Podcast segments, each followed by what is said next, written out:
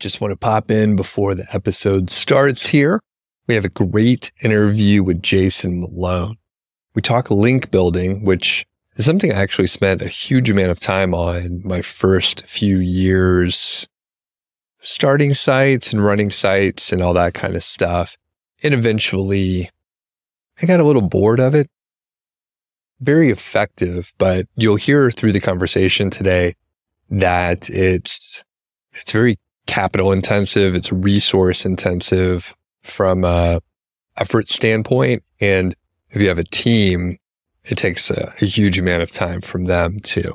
So today we talk about how Jason got started in internet marketing in general, a little bit of his history, which is cool. I didn't know him before we chatted today. So we were able to, uh, you know, get to know each other a little bit better. And we had kind of some parallel paths and then diverged a little bit, which we talk about in the interview. The thing that's very interesting and is potentially most useful for you listener is that we go into exactly what you would need to do to run a link building campaign.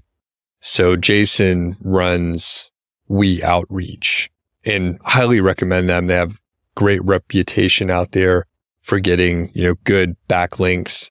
So recommend you check it out if you are looking to outsource this activity. But if you are just looking to dabble, you'll hear how someone that has several years of experience would design a campaign from start to finish. We get into some very specific details, including like warming up an email address and how to set up it's like the, the email server and maybe the domain and a email domain, which if it doesn't make sense, it will once we get into the conversation, but it can get very in depth. And again, I used to do a lot of link building, but eventually I got a little bit bored of all the details. So check out We Outreach if you're looking to outsource this uh, activity. And at the end, Jason lets us know like the right kind of client. It's not a necessarily a cheap service at all. It's kind of a premium service, a white glove situation. But when you have that, which is kind of how I, you know, back in the day, I did some link building when I had a small service. That's what I did. It was very like hands on. The, the clients were treated really well. And uh, gosh, it just wore me out for all. So anyway, Hope you enjoyed this interview. Please check out We Outreach if you are interested in uh, getting some backlinks out there. I'm an affiliate, so I would get a commission if you do sign up, which I greatly appreciate. So let's get to the show.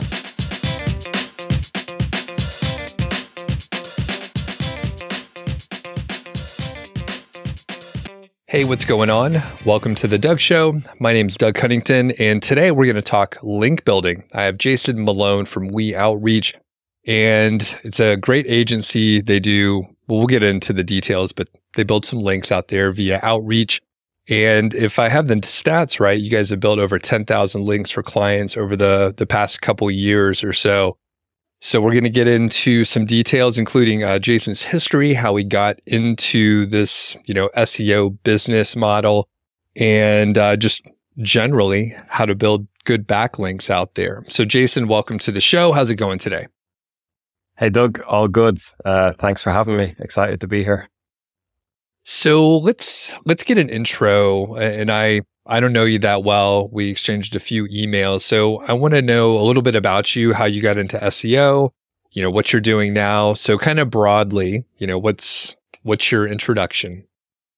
Yeah, so uh, I've been doing like affiliate marketing broadly uh, and SEO for like 12 or 13 years now.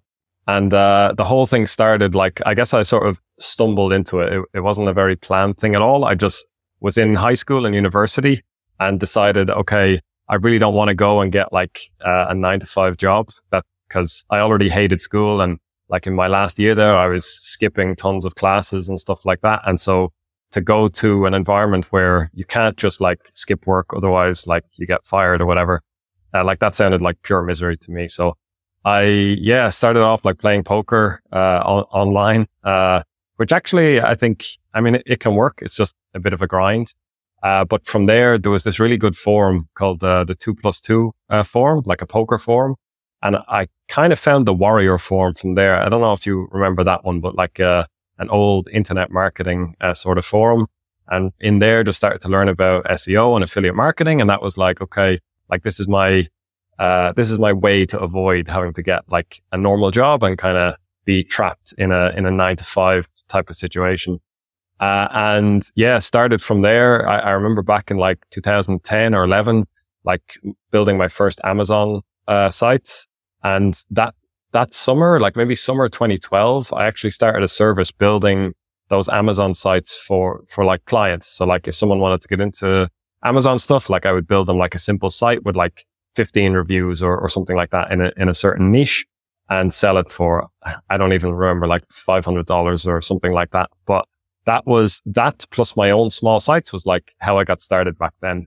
And, uh, yeah, done a few other forms of affiliate marketing since then, but came back in 2016 ish, uh, got back into SEO with uh, my own sites. And then in 2018, through the uh, authority hacker community, I eventually started We Outreach. And yeah, I, I realized like I was good at link building and liked link building and the processes of it and everything. And many other of like my acquaintances and friends in the authority hacker community were the opposite. They just like to make content and were really good at the sites side of things, but really didn't like the, the link building. And I was like the opposite of that. And it was a kind of a natural fit. Someone like that I kind of know and respect in the group was at, was talking about the struggles of link building one day. And I just kind of commented on the thread and like, Hey, if you give me a thousand dollars, like I'll build you 10 links a month and we'll see how it goes. And got my first like two or three clients within a few days doing that. And it's sort of, uh, yeah, grown from there, uh, to now, like you said, built over 10,000 links and it's, it's over five years later. Um, the team is like about 20 people now and, and, uh, yeah, it's, we're, we're still really popular within the authority hacker community, but we've expanded outside of that as well. So it's, uh, yeah, it's been a journey. Cool. Yeah, you've been doing it for a long time. And it's interesting to hear, even in the early days, it sounded like uh, 2010 to 2011, you identified the business model of like building the sites, a done for you type site, which is still a very popular business model. So, yeah. what drew you to do that versus, right? Because back then the competition wasn't as high. You could have, you know, built a site. SEO was a little different. You could kind of spam your way to the top. And you could do it faster too, much faster now. Now it takes, you know, a, a year or two years to get your traction. The point being, you could have earned a whole lot more money potentially with your own site versus selling, you know, 500 bucks to build a site. So what drew you to the agency type, uh, you know, client serving model? Yeah. Um, I think I, I think I didn't have, uh, like an appreciation of just how big the opportunity was, uh, back then.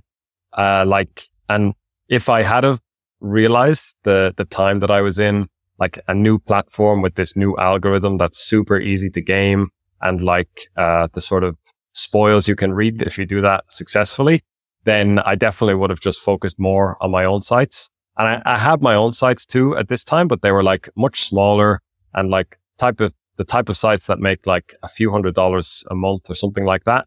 And it wasn't super significant. And I didn't have a clear understanding of how to do better with that. And I think the thing with uh, agencies, and it's still true with We Outreach and also the reason why I ended up starting We Outreach, which we could talk uh, a bit about too, if you like. But, um, it was, that was a much clearer way to like get a lot of cash like upfront. And there was like one summer I remember like university ended and I was like, okay, like I want cash like now. And it was like, uh, I saw people on the Warrior Forum like posting these like ads for different services they can do. And I thought, what service can I do? Well, I know how to make these sites. And so I just started doing that and there was a market for it. Then you start getting some positive reviews and then like you kind of go, go from there. And, uh, yeah, I guess the struggle of it is it's hard to like once, once you establish a service or an agency, uh, I think pretty much every agency owner, myself included, say like, oh, by this time next year, I'm going to have transitioned back to my own businesses for sure. Nobody ever seems to do it though. And I think it's because the better you get at the agency model, it's like you have more to gain from just continuing to get better at the agency rather than going back to your own stuff. And some people do make the transition back and I'm still hopeful. I think I will uh, eventually, not right now, but next few years. And, uh, but it's just every, same as every agency owner. So yeah, yeah. I, I, I, think that was it. I think that's why that's I went funny. down that road. You still haven't learned your lesson, you know? Not yet, apparently. No, no. Still, uh, yeah, need, need some more pain to learn that one, it seems. Next year. Yeah. Clients yeah. are the worst, but th- those are my words, not Jason's. Okay. So let's, um, a, a couple other things that I, I noticed here. So in 2018, if I got it right, that's when you kind of got back into it and you're like, all right, we're going to do the agency thing. So in 2016, it sounds like that's when you got into the authority hacker, um, you know, suite of courses and stuff. Great stuff over there. Those guys are brilliant. So it sounds like you were trying to get your sites go or trying to build some sites. Like, how, how did that go? Like, did you have any success out of the 2016 like uh, cohort yeah. there? Yeah. So, um, so for like a period between 2014 and 2016, I had been doing like affiliate marketing with paid traffic basically and had done okay with that, but it was a bit fickle. It was like, um, it depends on, I mean, with paid traffic, sometimes you do well, sometimes you just get nothing. And also you build no asset along the way. So you have nothing to sustain you through the, the, the bad times. If your campaigns stop working, then you're sort of screwed. Uh, and so that was good for those two years, did okay. But in 2016, uh, that kind of wrapped up, or like me and the people I, I was working with decided not to work on it anymore.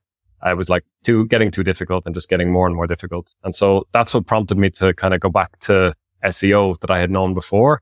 And then, yeah, I, I right away, like even before I finished working with the other guys, I, I bought a site in the last few months, like a small site. I think I bought it for like 15 grand uh, or something like that. And then like eight months later sold it for maybe 60 ish or something like that. So it was a nice, like small win to kind of get me back into the, into the run of things.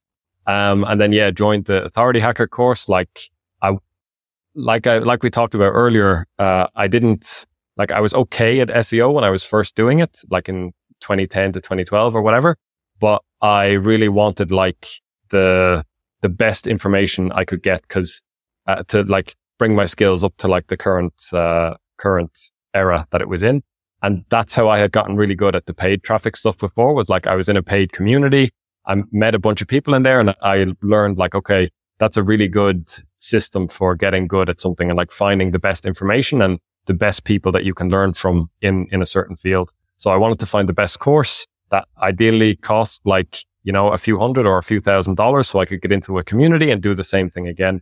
And that's what, that's how I got into Authority Hacker. And yeah, started a few of my own sites around then. One or two of them did well. I did the classic thing where I thought, oh, I can make it go much faster if I just build three sites at once instead of one. And then, uh, you know, one of them did well, one did okay, and then the other, like, was just never got anywhere. Um, and then, yeah, sold one of those sites uh, at one point, and the other was still doing sort of okay. Um, but then what prompted the change to uh, We Outreach was one, there was like this opportunity for it where it lined up that I had this skill set that fit with what people in the authority hacker community didn't have and what they wanted from me. Um, and the other thing was I uh, mismanaged my finances terribly when uh, back like then and ended up with a tax bill that was basically like much larger than I expected it to be, larger than I had money to to pay for. And that sort of prompted me like suddenly I didn't have time to like slowly invest in building up a site. I needed cash like now.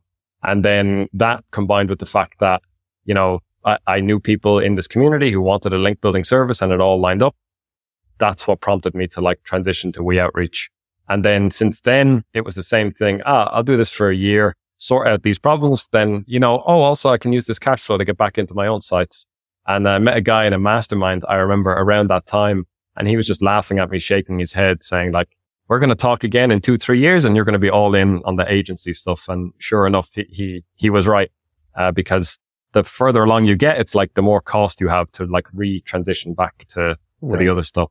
So yeah, that's, okay. uh, that's what prompted the transition. Got it. Okay. There's a couple threads I want to follow and then we'll get onto the link building stuff.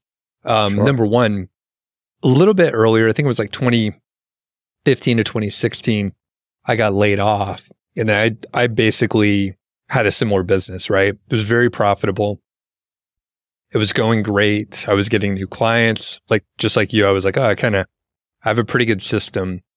But I realized that I didn't like working with clients that much. and when I played it out, it's good for us to talk. When I played it out in my head, I was like, if this is successful, I'm going to have 20 people, a couple middle managers, and then I'm going to have to keep the pipeline full, all the headaches that you're, you're think, you think about, right? Yep. So I was like, I don't want to do that. So I pulled the plug after about six months or so. So I like, I got out of there before it became successful, like too successful. Um, so it's interesting to hear. And I mean, it's just, you know, every business model has its pros and cons and yeah. the risks, the competition, all that kind of stuff. So there's no free ride, but interesting to hear like the path that I did not take. It yeah, turns out just yeah. like I thought it would have. No question there, but do you have any thoughts on that? Uh, yeah. Oh, oh, I think I think you hit on it right. That every mo- every business model does have pros and cons. And at first, because I'm also like I'm also not the type who is like really, really good at working with clients. Like I'm, it's not my natural sort of skill set. So the first two years that took a lot of uh, effort and energy for me. Uh, but now, like one thing I am really good at is outsourcing. And so now I have like an operations manager. We have like, um, an account executive. We have like a client manager, account manager. And so like they, they are like the system that surrounds they, they, they're the system that support the people that we work with, the clients that we work with. And so I'm kind of insulated from that work that I, I didn't like that much anymore. And once I got over that hurdle, that's when I actually started to like the business a lot more because now this part that was difficult for me is taken care of by someone who's really, really good at that, who's much better than me at that type of stuff. And I can just think of it like as, as a business. So I can do what I like to do, which is like think about the the strategy and the high level of the business and stuff like that. And then then you also realize like, oh, and I have this great cash flow model as as well. And that's that's a really good part of an agency. And so I think trying to set it up in a way where you get the good parts and like mitigate the bad parts. You can't remove them. Obviously, there's no free ride, like you said, but uh, I, I think you can learn what you're good at and sort of fit yourself into a business in a way that makes the most sense for you. Um, so that's what that's what I've done. It's not perfect, but it uh, it's yeah, it's going reasonably so far. I would say. Perfect. The other part is the tax bill. So can you yeah. quickly share the story and how people can avoid that sort of an issue? Yeah, as I mean, so what happened there was, uh, like I said, I was doing pretty well with the affiliate marketing with paid traffic, uh, and I had like no appreciation of how to handle all of this like new money that was coming in because uh, I mean, it happened so quickly, which was good for, for me, obviously to have like an early success, but it, I was all, I was so not prepared for it. And like, I didn't even have uh, a company registered uh, in the first like year or two. And I, I, all this money was coming in just like personal earnings for me. I didn't even know how to account for it at first. Like uh, I, I had nothing, no tax number or anything, just all this money coming into my bank account. And, uh, yeah, then, uh, so in my head, it was like, oh, if I make a thousand dollars, then like I made a thousand dollars today. So it seems like I can afford like $400 for that thing that I want. That seems reasonable. I still have 600 left over. And then a year later, you talk to an accountant and they go back through the numbers and they're like, ah, actually, that's not how this works. Uh, and so that's how I got myself into a situation with, with a tax bill. And I would, and so it, one part of that, so for other people who, who, to help others avoid that, I think one part of it was good, which is there's no point trying to like optimize your taxes before you have income. So, so I think some people get too caught up in that, like wanting to have a perfect system before they actually have something that is generating cash coming into their bank account. So I think that in, in that sense, my approach was good to like focus on figuring that out first.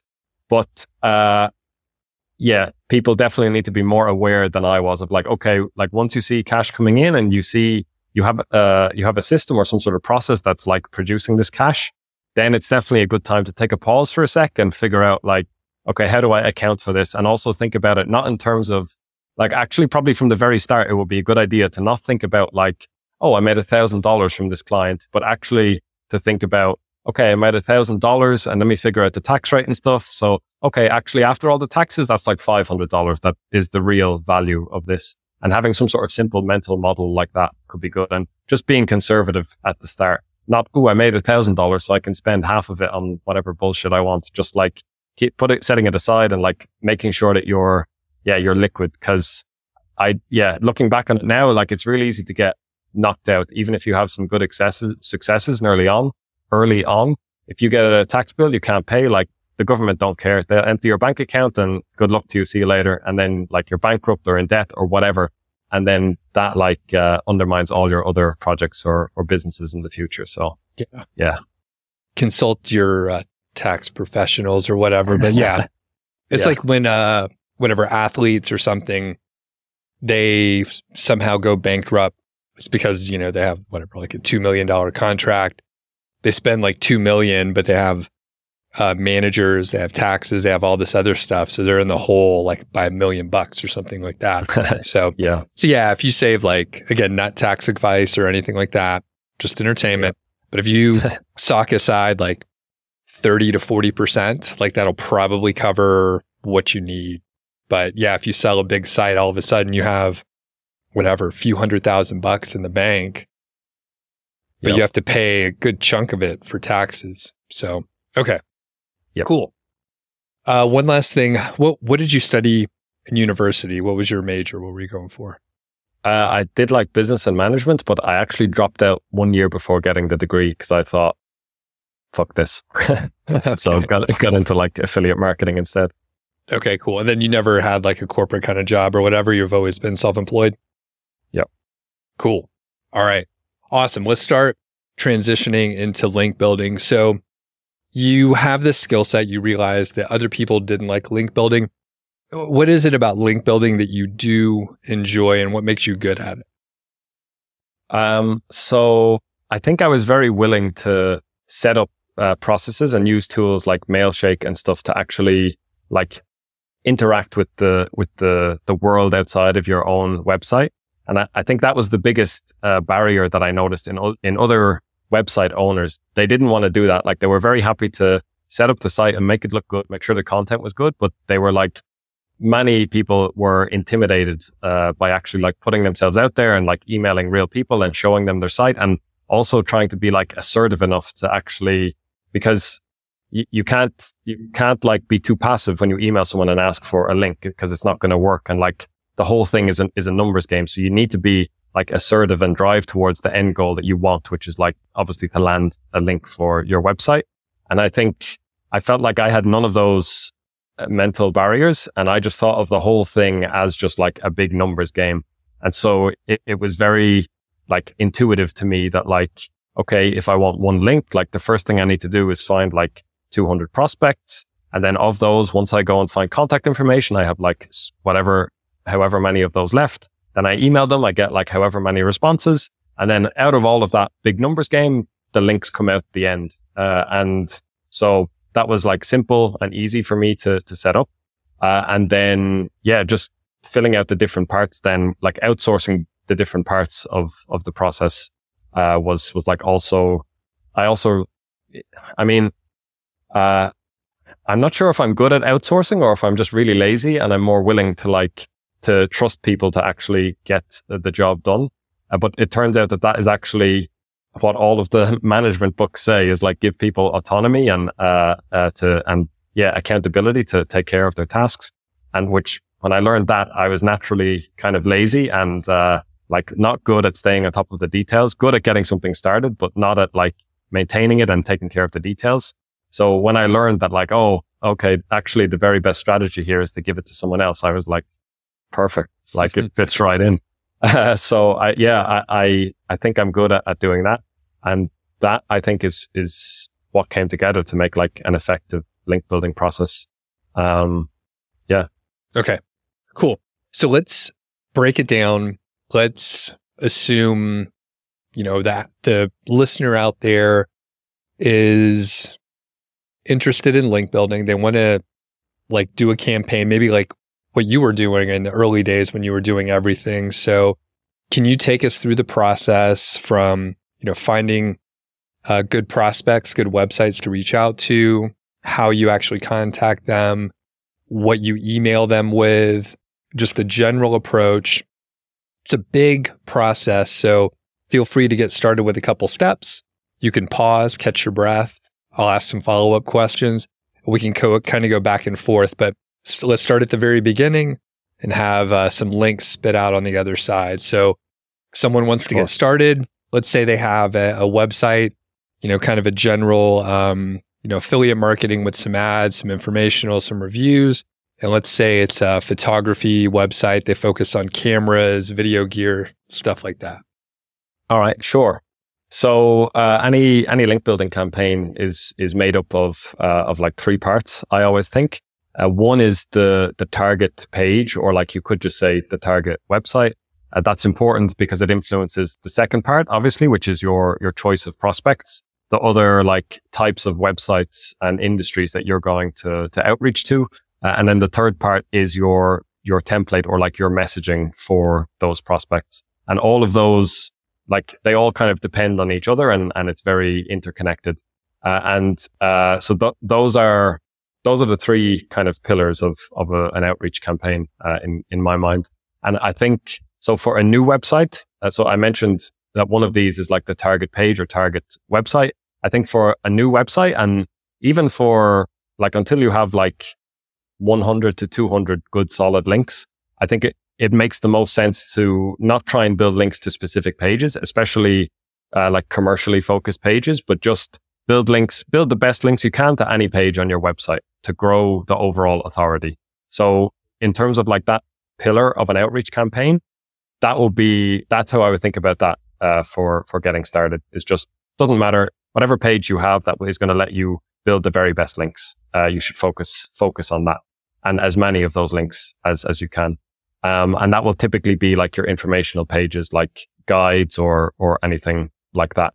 So for a, a photography website, like it might be, um, I don't know, guides about how to take photos in, in uh, certain types of lighting or with different types of lenses or what lens to use. And I don't know anything about photography, but that seems like roughly uh, on point. Um, and uh, probably the reason is obvious, but like, so when you, when you email uh, another website, you have like something of value to show them because they're they're much more likely. If you have an awesome guide about shooting or taking photos in a certain type of lighting, they're much more likely to be willing to link to that because they see it as like valuable for their readers and so on. Um, so yeah, that's that's the first thing, uh, and then uh, second thing is to build your prospect list.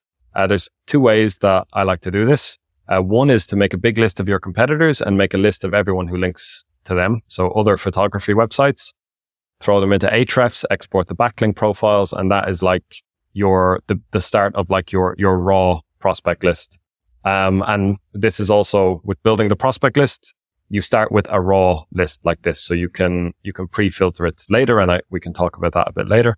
Um, and then yeah, so exporting competitors' link profiles, and then also scraping Google is another really good one. So like you find, uh, you make a list of keywords that are related to your space. So informational keywords are best for this also. So again, like keywords about how to take photos and different types of lighting and like photography rules and, and whatever. Uh, and then scrape Google for those. Uh, and then, yeah, it's just another way to find like what you're looking for here, which is websites that are related to your website that like a link from them is going to be a relevant link for your website.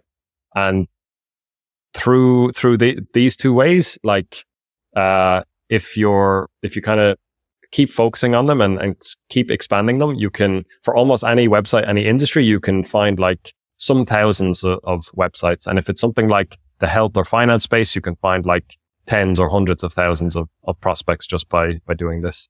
Um, and that's like a, a good raw list. And then the last part is your like you need a compelling message to to send to to these prospects. Um, and yeah, the, the last step then would be to like filter this uh, prospect list a little bit more. I can talk about how we would do that. Uh, and then, yeah, writing the message, I could give a few tips uh, for that too. But one most important thing about the message is you don't want it to appear like a bulk message. You, you can write an individual message for every single person. It's not the best approach.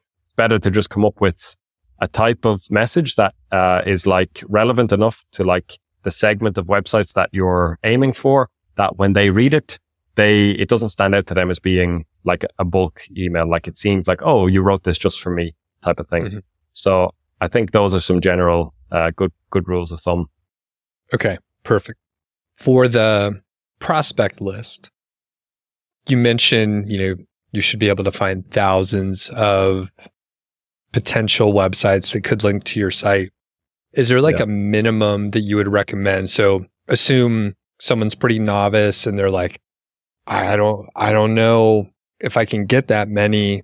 What's like the minimum number in a prospect list before you can start reaching out? Uh, for one campaign, like I think if, if you had two or three fairly, re- or sorry, two or 300 fairly relevant prospects, that would be a good place, good place to start. Um, with the raw list, you got to keep in mind that after you filter it more, it's going to be cut down by half or, or something like that. Then you also got to find contact information. You won't be able to do that for everyone. That will cut it down a bit more. So all said, like after you go through some of those steps, you could start a, a campaign with, with two or 300, uh, prospects, I, I think. Um, but link building is a numbers game and you want to aim to build, you know, even for a website in a in a low competition uh, niche, I, I would want to aim for like uh, like a good foundation of 50 to 100 like really really good links and ideally like a, 100 plus uh, links as a foundation so you kind of need to think about it in in that way uh, as well so yeah you can get started with a few hundred but you also want to like you know find the next few hundred after that so you can get the next few links and and keep it going but you don't need them all at the start because you'll be limited by your email sending capacity. Like it's hard to warm up email accounts and send without get, without ending up in the spam folder. So you're sort of, yeah, you're limited to like 50 emails a day or whatever anyway. So sure. it makes sense to kind of start small and, and try and be consistent. How do you distill the list and refine it so you end up with that two or 300 good prospects? So the first thing would be to like go through and, and like, uh, visually check them. So, uh, the way I, I would do this is to have them in your Google sheet after you export from wherever and, uh, go through, uh, one by one. And like, if, if a URL, uh, looks like relevant, then sometimes I won't even check the website fully. Like if I can see like, oh, it's awesomephotography.com and like the rest of the URL is like an article that's relevant to, to like whatever the angle of my campaign is. I'm like, that's fine. I, am not, I'm not going to check that right now. Uh, but then if there's anything like, uh, it could or it couldn't be relevant, then I'll like manually open the website, check it and make sure that it is actually a website that is worth contacting. Because obviously there's no point contacting a website that even if they reply to you and they're open to link building, they're not going to be a good fit anyway. So I think it makes sense to do that quickly uh, at, at the start. That's the first step. You'll get rid of some amount of them uh, by, by doing that. Uh, I would train a virtual assistant to do it because it, it's you can come up with like uh, some fairly easy rules for them to follow. Like if this website has anything to do with photography, like it's a pass. If not, it's a fail, and they can just go through and do do a lot of this um, for like quite cheaply. Uh, then the next most important thing after that is to add some, uh, well, find contact information and also add some light uh, personalization uh, details. Um, one other thing before that is actually you can do an initial uh, like bulk filtering based on like the level of the DR and the traffic of the websites. So I'd remove everything that is like above or below DR 10 and above DR like 80, something, something like that. And also I'd remove anything that doesn't have like at least 500 traffic, like based on the Ahrefs metric. So that, that will get rid of, rid of a bunch, uh, right off the bat, even before you do this manual check. Then you do your manual check. Then after that, uh, you go through the, the list again and uh, look for contact information for, for each of them. Um, and so I'll talk more about finding contact information in in a sec because there's a few kind of clever steps to that. But um, the the the the personal personalized information you want to gather or the personalization data is like type out the name of, of the website nicely. So it's with the correct capitalization and everything like that. So you can use it in your, your email template um, the the contact's name whenever you find them, like make sure that's correctly spelled and capitalization. And uh, sometimes it makes sense to have like uh, like a personalized section in your email template. And so this is also an opportunity then to like look at the website and find something unique about them that you want to mention at the start of your, your email template or something like that. I would say that's really difficult to do. And if you're not good at it, it can sometimes backfire. It like, it ends up with like worse results than, than if you just have like a simple template. So it's definitely not required. But if you're kind of a good copywriter and like a good communicator by email, you can try to add some personalization like this. Uh, and yeah, so, so that's, that's what you need to achieve in, in the last step. Um, do you want to hear about the, the contact finding step? Yep. Let's do that. So, uh, th- so obviously, firstly is like tools like hunter.io, where you can just take, take your whole list of, of uh, websites, you put them into hunter.io and hit search. And they have a database of, uh, of like email addresses associated with domains and, and they'll return like whatever amount of those they have. For a typical a prospect list, you'll probably find like 30 or 40% of the list has uh, email addresses from, from Hunter. Uh, so that's, that's one to check. Uh, but uh, I actually would advise not doing like just a raw or just a, a whole bulk check with Hunter.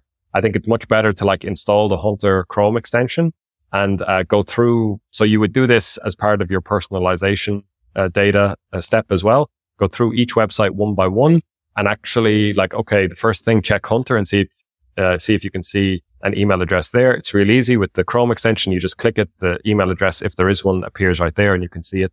But then I would also click around the website, check the about page, check the contact page, everything like that. You'll often find email addresses there or whatever. Uh, even if not, uh, take note of the, of the contact page because you might like if you can't find any good contact information, the contact form might be your only option. So I'll usually just uh, drop that into my Google sheet as well. So I have a record of it for later. Um, and all of that I would say is like the, the, the, basics of how to do this. Then if you don't find anything uh, quickly from there, I would then look at the, so there's another tool uh, on LinkedIn called Sales Navigator, which is kind of expensive. It's like three or four hundred dollars a month, something like that but they have really, really good data uh, about uh, people who work in different positions at various companies. And so if, if you go there, you find the company's LinkedIn page and then you can see just a list of everyone who works there. You find the most appropriate person, content manager, writer, marketing manager, something like that. Whoever seems like they have the, the best job title to talk about, like giving you a link. That's the one to, to start with. Um, but you still don't have their email address, but just like take their name. So it's like, you know, Jason Malone and you're looking at weoutreach.com. Uh, put that information into an email permutator. Just Google email permutator. These t- there's these tools, first name, last name, domain. It will give you like 10 versions of the email address and take that and put it into like the hunter.io verification tool or, or NeverBounce, something like that. And like nine of them will be invalid and then one of them will be valid. Okay. Sometimes none, but, and there's other things you can run, run into, but like in 70, 70% of the time or something, you'll find a valid email address. Um, and then you have an email address and that email address is much more valuable than one you get from Hunter because every spammy link builder out there is using Hunter and these are just like jaded, like abused email addresses. But when you, when you take the extra manual work to find one like this, that's someone who's less spammed and therefore more likely to reply to you. And so that's a powerful tip, I think. And I would take it further, like break out all your, your internet research skills to try and find someone, uh, read the author's names on the, on the website, blog posts, Google them, try and find their personal websites. Maybe their email is there. Maybe there's a phone number there. Like really try and squeeze all the juice you can uh, out of the prospect list by doing the things that most link builders are not willing to do. And you can get an edge uh, by doing that. So I think that pretty much covers the the contact finding uh, part of of the process. Okay. So next is warming up the email addresses and being able to like actually do the outreach. So for people that don't know, if you um, you know you have this list of hundreds of people, if you try to email of all of them the same day with like a templated email, Google and other email providers are going to throw in the spam. This, the mail servers are pretty good at catching this kind of stuff.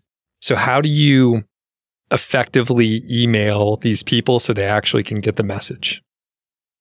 Uh, so firstly, you got to start off slowly. So, uh, like start, if you have a brand new email account, start by sending, you know, 10 emails a day, like on day one, to, or even for like the first three days, 10 emails per day, something like that. Then, uh, you know, on, on days four through seven, increase it a little bit. Let's say 20, 25 emails a day, something, something like that. And just kind of keep nudging it slowly. You can do that if you have like a, a, Google Workspace account or Google Suite or whatever they're calling it these days. Uh, you can pretty safely do that up to like 100 to 150 emails a day, something like that. Um, uh, but yeah, do it slowly and gradually. And the more, the more history you build up with Google through this account, the more like, the more stable it becomes and the more likely they are to let you keep sending reasonable uh, amounts of emails.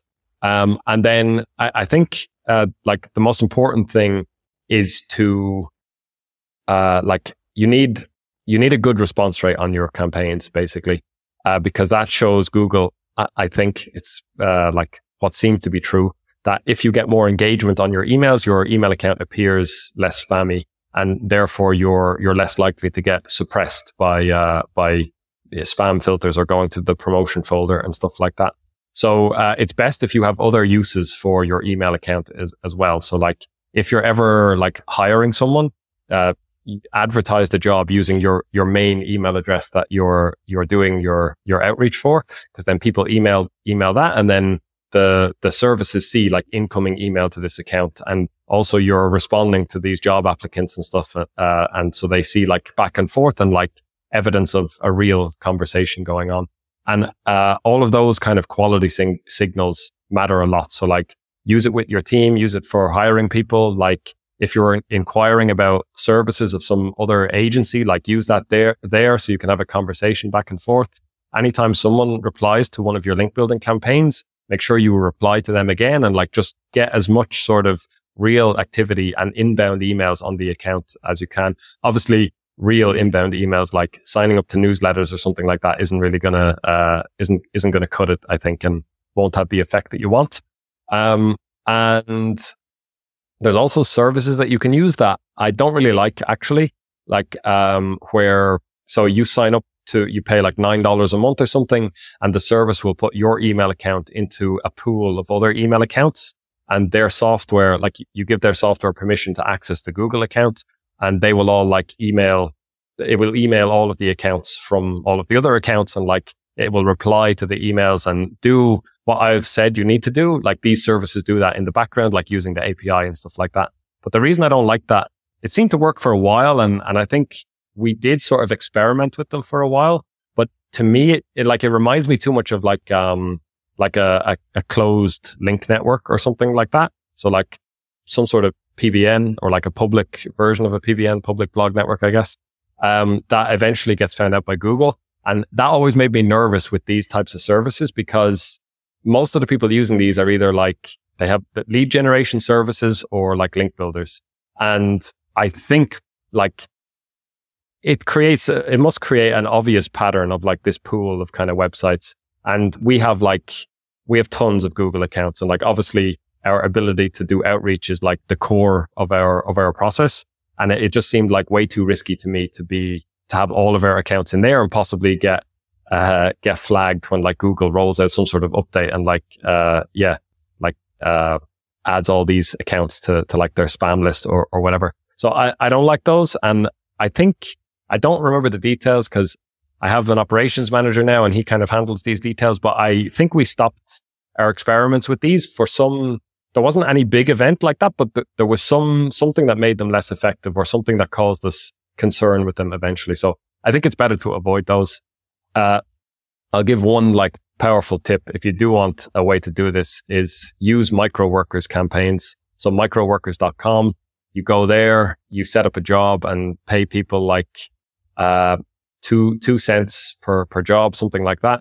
And the job is, Hey, uh, like fill in this Google form. They fill in the form. You have it connected to your, your email account. When they fill in the form, there's a simple script you can, you can set up in the back end so that your account emails them. And then the last bit of the micro worker's job is to find that email in their inbox. If it's in the spam folder, mark it not spam and like wherever they found it, like type a reply and, and write to you then you can reply back to them and ask them to reply to you again or whatever. And uh, that's a way that you can you can pad out the sort of activity stats of your of your email. And um, yeah, so that's there's a lot of okay. There's all the basics too, which are like Google email deliverability, and you'll find like set up your your SPF uh, information and your DMARC information and DKIM and all this other stuff. Like definitely do all of that. But those are like the basics. And what made the biggest difference for us was having this like real activity on the email account. And we have like lots of Google accounts and every single one of them goes to the inbox pretty much every single time. Uh, use glockapps.com to test your deliverability. Uh, I won't explain how it works. It's just a simple tool. And if you go to their website, it, it explains how it works. And we do deliverability checks on all of our accounts once a week. And yeah, we inbox every time on, on every account for the last, uh, for the last, uh, few years. So yeah. Okay. What was that tool that you just mentioned? Uh, glockapps.com. Okay. Glock app. So people often ask like, Hey, what was that tool? So Glock apps. Yeah. Okay. Yep. Um, couple quick follow ups. So, do you use uh, gmail.com accounts or you're using like a specific domain associated with a campaign that you're just sending through Gmail or how, how is that set up? Uh, good, good question. Uh, we'll use uh, like a secondary version of your main domain. So if you're weoutreach.com, register weoutreach.net and use that as your as your outreach uh, address. Uh, it protects your main domain in case you do have any issues with like getting marked as spam or something. You don't want to uh, remove your ability to do email marketing or whatever with your main domain in the future. So yeah, secondary domain like that is is the is the best way. And uh, so Google Suite or Google Workplace, you can go there and register with your domain, and then it sets that Google like business service as your email settings for that domain. And that's the better way to do it than just using a, a Gmail account. Uh, it seems like because you're paying uh, them, you get like better treatment with deliverability and also higher sending volumes. Even in their documentation, I, I think it actually says that you have like two or three times as much sending volume with a paid Google account as with a free Gmail account. Um, that said, it's also good to have. So if you want to scale more, uh, like your daily sending volume more, a good way to do that is to have multiple accounts and you can use Gmail accounts for, for that, uh, sometimes. And I can't remember there's kind of a, like a, a, somewhat dodgy website where you can only pay in Bitcoin, but it's called like ACCS market, accounts market, I guess. I don't know if that's .com or it might even be .ru or something like that. I don't know, but you can buy, uh, aged Gmail accounts in there, uh, basically. And I'm not sure if we still do this now, but a few years ago we were doing this and it was pretty good. So you could find Gmail accounts that were registered in 2014 or 2015.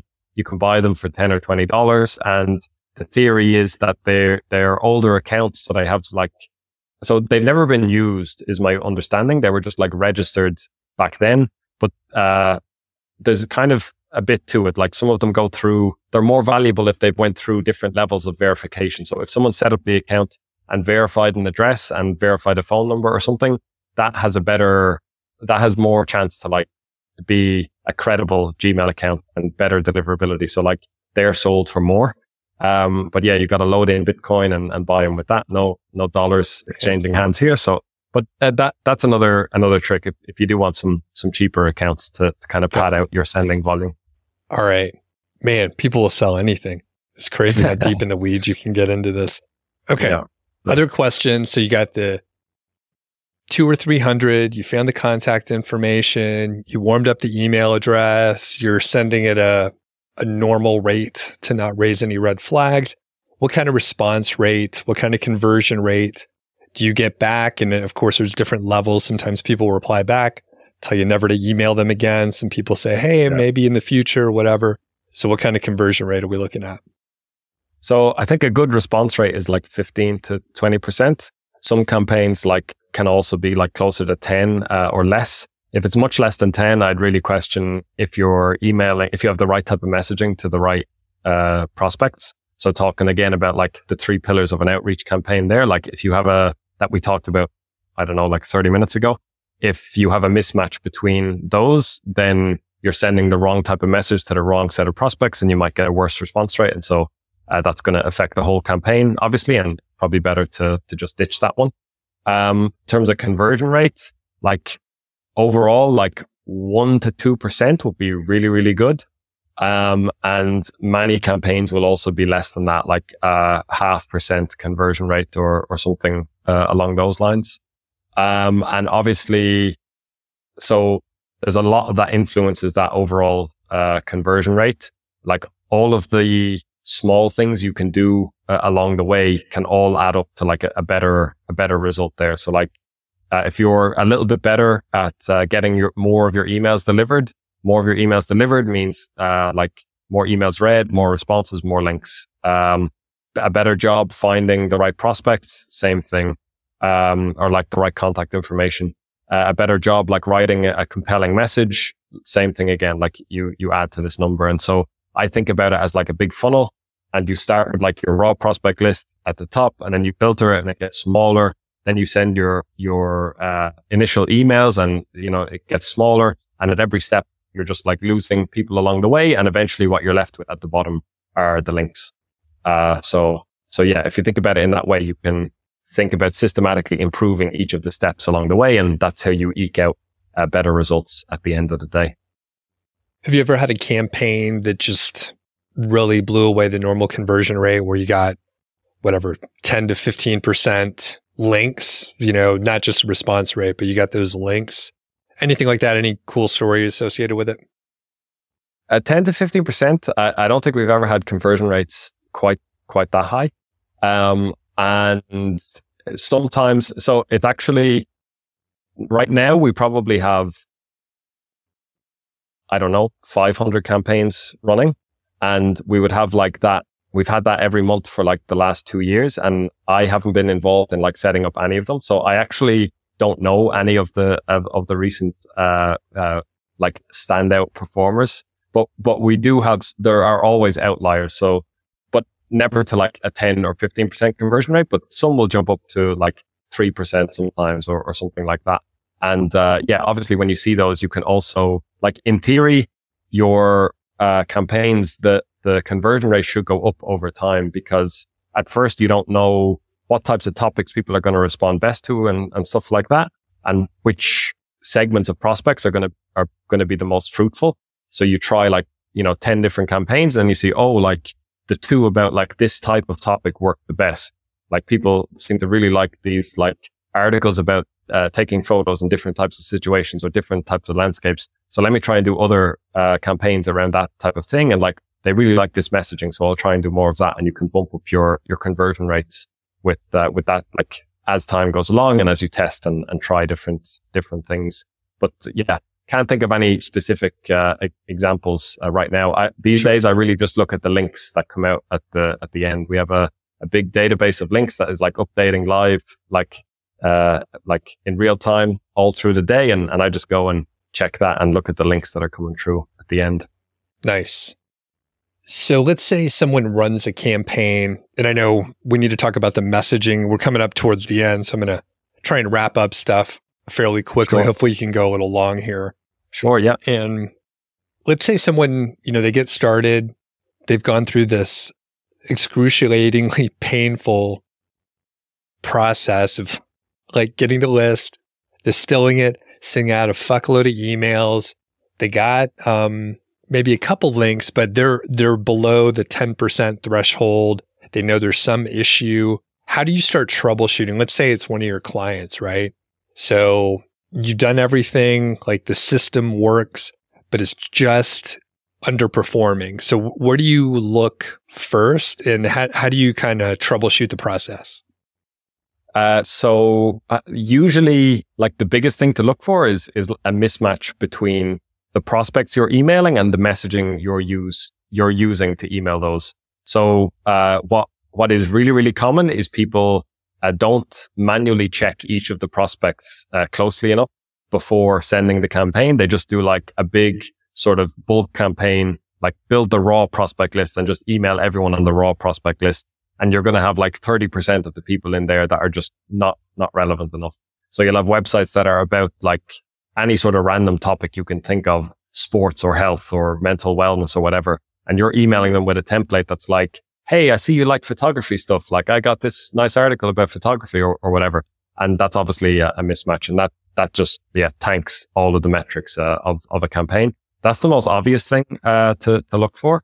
Um, or sometimes if you're building prospect lists with a, uh, like, well, with any method actually, but one or two, uh, like if you're scraping Google, you can have, uh, you can be scraping for some keywords that you think, oh, these keywords will, uh, will produce relevant prospects.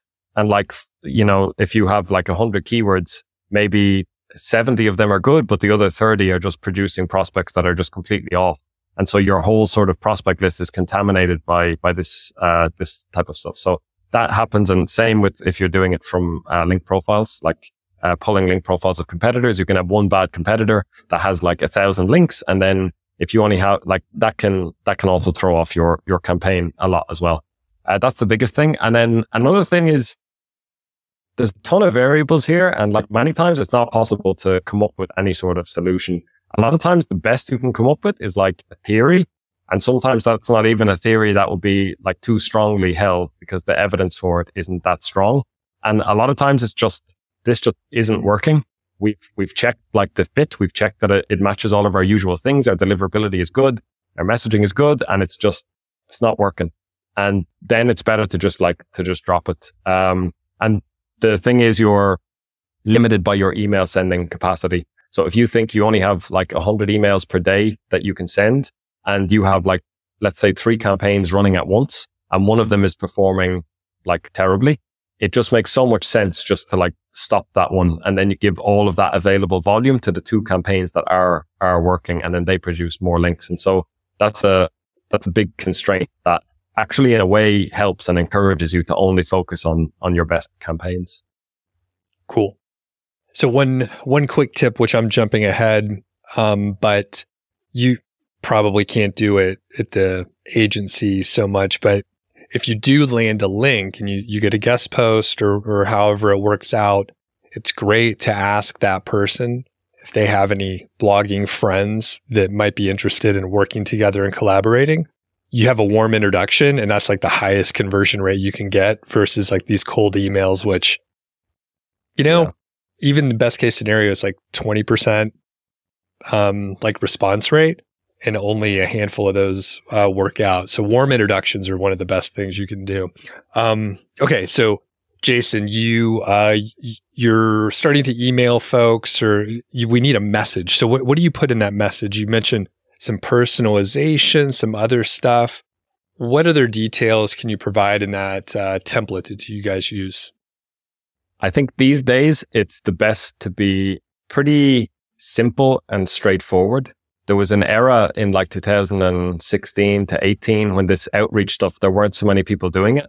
And it made more sense to be like a little bit more creative and flowery and funny in your messages because people, website owners were so unused to them and like you compliment their website and they're like, wow, that they think I'm cool. But now actually a lot of times I think because website owners are so jaded and so spammed by this type of thing for years, they just see that as bullshit now. And actually it, it like backfires. So I think the approach these days, uh, it's much more effective to just be simple and straightforward and, uh, like, yeah, try and give the impression that you're emailing them individually, but the way to achieve that is through good choice of your prospects. So if you have a, a nicely segmented prospect list and you know, okay, everyone on this list is a website about photography, then when you write your email, you can make it sound like you're talking directly to them because you're talking about like just about photography or about their website about photography without mentioning anything too specific.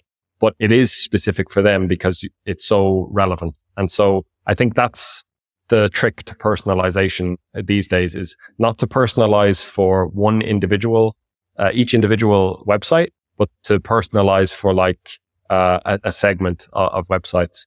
And uh, then aside from that, like don't like fuck around in the email for want of a better term. Just like get directly to it. Like, hey, I run this website. I'm interested in your website. I'll be right up front with you. I want a link. Uh, can we make that happen? uh, and like maybe suggest some content that you have or, or have some sort of other ask, suggest a guest post or a link exchange or something like that.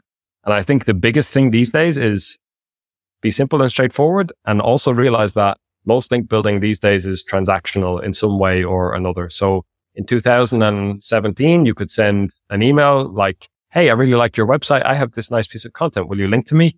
That really doesn't work uh, as, as well these days, just for like average kind of link building campaigns. And so it's much better to tell them, like, try and give them something first. So email them and say, Hey, like, uh, I, I'd really like a link. Like, let's make that clear. But before that, like, how about we do a link exchange and, and I'll build you the link first. So you don't do anything for me. I just, I'm going to build you an awesome link. And like, if you like the link, then you give me a link back. If you don't, like, okay, that's cool. Like, I can build you another one or like whatever, but like the, make them happy first.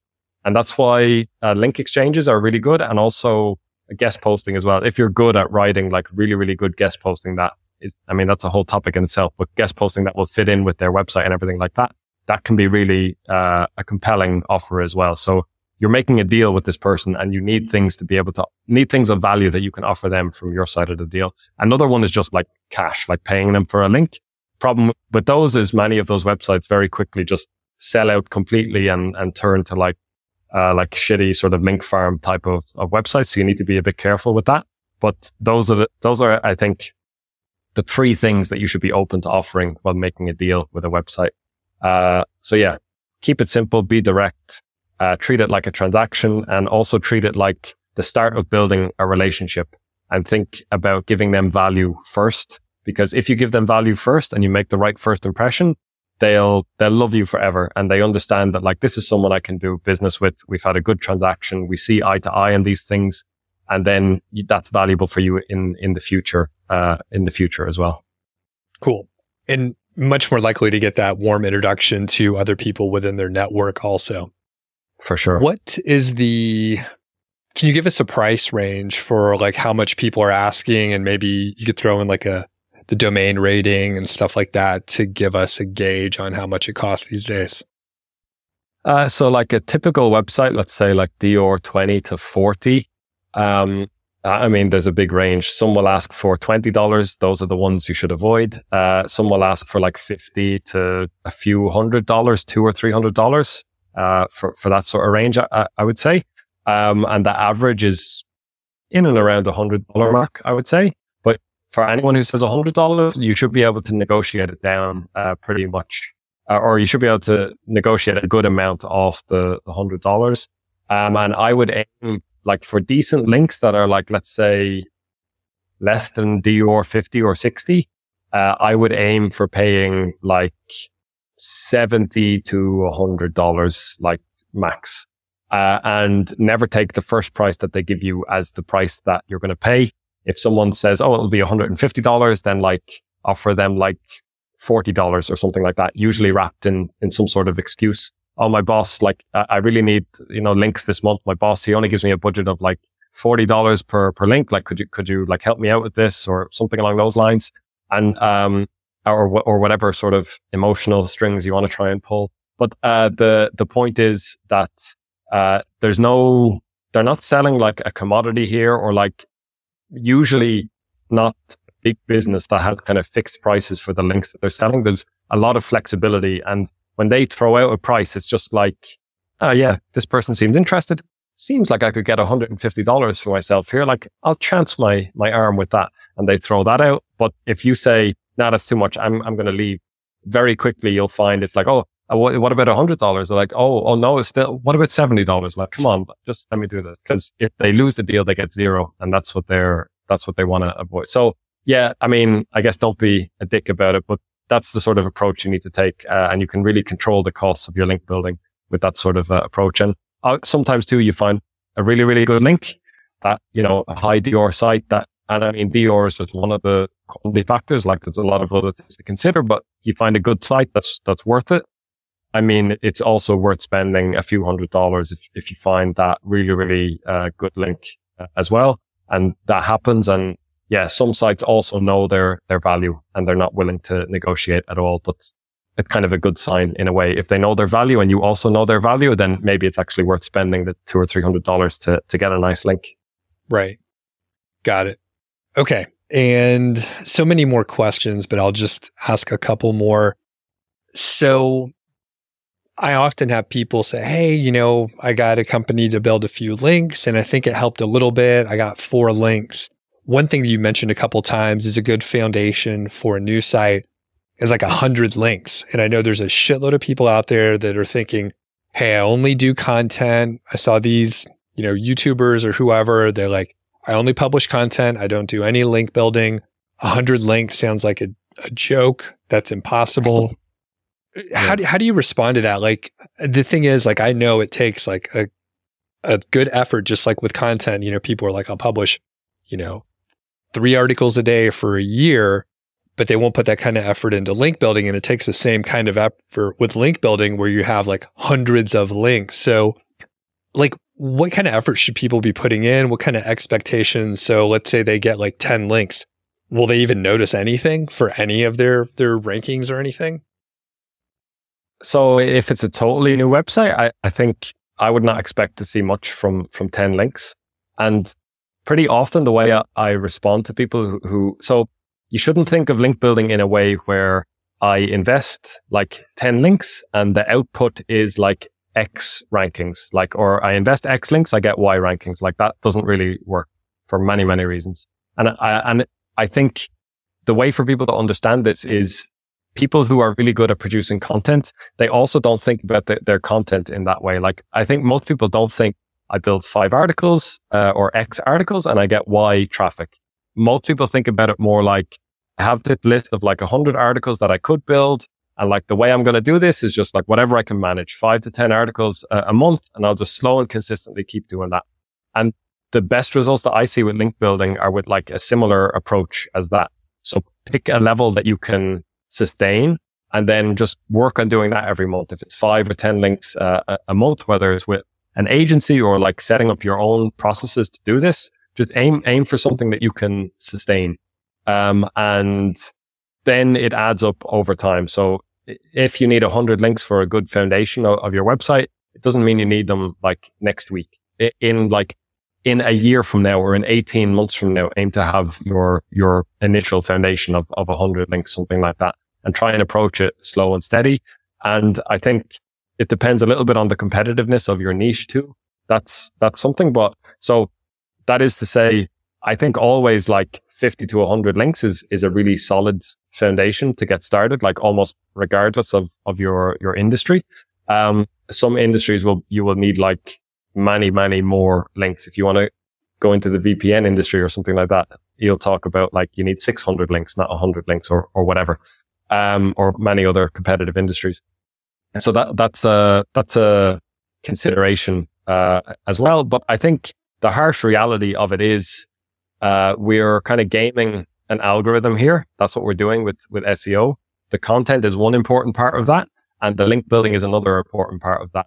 And if you're trying to only do it with content and you're competing against someone, it's like having one arm tied behind your back and you're in a boxing match with someone who has both hands in front of them. And that's the sort of difficulty you're setting yourself up for if, if you don't, uh, dedicate some of your resources to, to link building. So even if it means that you have less resources to invest in your content so that you can put at least some into link building that's going to get a better a better output because it's it's so important and and so impactful honestly the last thing i'll say about this trying not to go too long with my answer i struggle with that but uh, the la- the last thing to say about this is when i think about seo like i have a simple seo formula in my head that's like uh, the the content quality multiplied by like your kind of topical relevance of the website as a whole multiplied by the links. And you get like your like ranking power as a result of those three things. And the, uh, if you think about the first two, the topical relevance and the content quality, let's just focus on content quality for a second. Uh, there's only, there's only so, uh, or content optimization or quality. There's only so good you can make an individual article like relative to the competitors. Like once you get it to be like really fucking good, it doesn't matter if you like add something else to it. Like you're only going to get like a tiny bit better or whatever in the eyes of the algorithm. But with links, there's no ceiling on the links. It's like if you build twice as many links as you have right now, your like ranking power at the end like goes goes up uh, like exponentially. And uh, I think that's I think, well, I think people don't sit down and like logic this out for themselves about why link building is so uh, insane, insanely valuable. And like as a link building agency owner too, like, and you know yourself, everyone in the SEO industry knows like everyone just wants links and like more links and more better links and everything like that. And I think the reason for it is that everyone knows this kind of intuitively that it's the one thing that you can do that has no ceiling. And if you're competing with people, uh, like you get your right self to the right level with your, your content. And then after that, it's just like a war of links, uh, basically. And whoever has more links and more authority is going to win. And yeah, so I have a link building agency. I have biases, but I think if you just look at it objectively, it's like, it's a critical part of, of success. And yeah, you really, yeah. really should focus on it. You took my punchline. I was going to say that's the answer that a link building agency owner would give. You're like, you just need more links. Everybody, you need more yeah. links. You just don't know it yet. Yeah. Yeah. so, okay. So we, there's a bunch of stuff that we didn't even get into that we talked about in the pre interview, but maybe we'll, we'll catch up later. We didn't even talk about the team of 20, managing them, your COO, blah, blah, blah. But for we outreach, who is the right sort of client? Like, what what kind of budget are they looking at? Let let us know who the right person that you guys want to work with um, is. Uh, yeah. So um, usually small businesses or, or website owners, I would put those in in the same kind of category, like businesses that have teams of like uh, ten or less, or like let's say twenty or less, something something like that um, and also who have sort of a similar mindset as us when it comes to SEO and, and link building. So I think you can kind of gather the philosophy that I have from that spiel I, I just gave about like how Google is an algorithm, like our whole game here is like gaming this algorithm, like links are, are one part of that. Having kind of a clear understanding of that and a clear understanding that you need to take sort of an uh, assertive approach to doing that with, with link building. So not getting caught up in like, oh, well, Google says you shouldn't build links, so we should we shouldn't build links or things like that. People, or, or if you have that sort of approach to link building or SEO, like we're not a good fit because we we are we're like aggressively trying to build links that meet certain standards, and that's one thing that uh, we didn't get to today, talking about like quality framework or something like that. But that's also like really really important, and uh, if you understand, yeah, the value of links and the value, I guess, of good links and, and also how that fits into your overall SEO strategy, that will usually make us a good fit. Uh, and also that you already have a good understanding of SEO as well. Like you have an SEO strategy in place. You have an ability to, to produce content. Ideally, ideally, you already have like some traction in, in Google. Your like uh, website is decently well uh, established and you understand, okay, I can see where links plug into this whole uh, strategy that will help me game the algorithm more effectively, then we're, we're generally going to be a, a good fit. Uh, our budget is like, I think our, our lowest package starts around uh, $2,000 a month. So it's not super cheap, uh, but it's difficult to build uh, high quality links, especially as an agency. So yeah, uh, so around $2,000 and, and, and upwards is, is kind of where it starts. Awesome. Okay. We'll link up for uh, your website and people can learn more. Is there anywhere else that you want people to uh, follow you or you know check you out? I think I think the website is the best one, uh, weoutreach.com, and I'll I'd mention two specific pages too. Uh, one is uh, weoutreach.com slash link hyphen quality, just because I mentioned our quality framework now, and it's like it's a big part of what we do. So if anyone wants to learn more about that, they should go and check out uh, that page specifically. And yeah, it's a, it's a long article and quite in depth. And I think, uh, yeah, your audience will probably find it useful. Cool. We'll link up uh, for both of those. Thanks a lot, Jason. And hopefully we'll catch up soon. Cool. Thank you, Doug.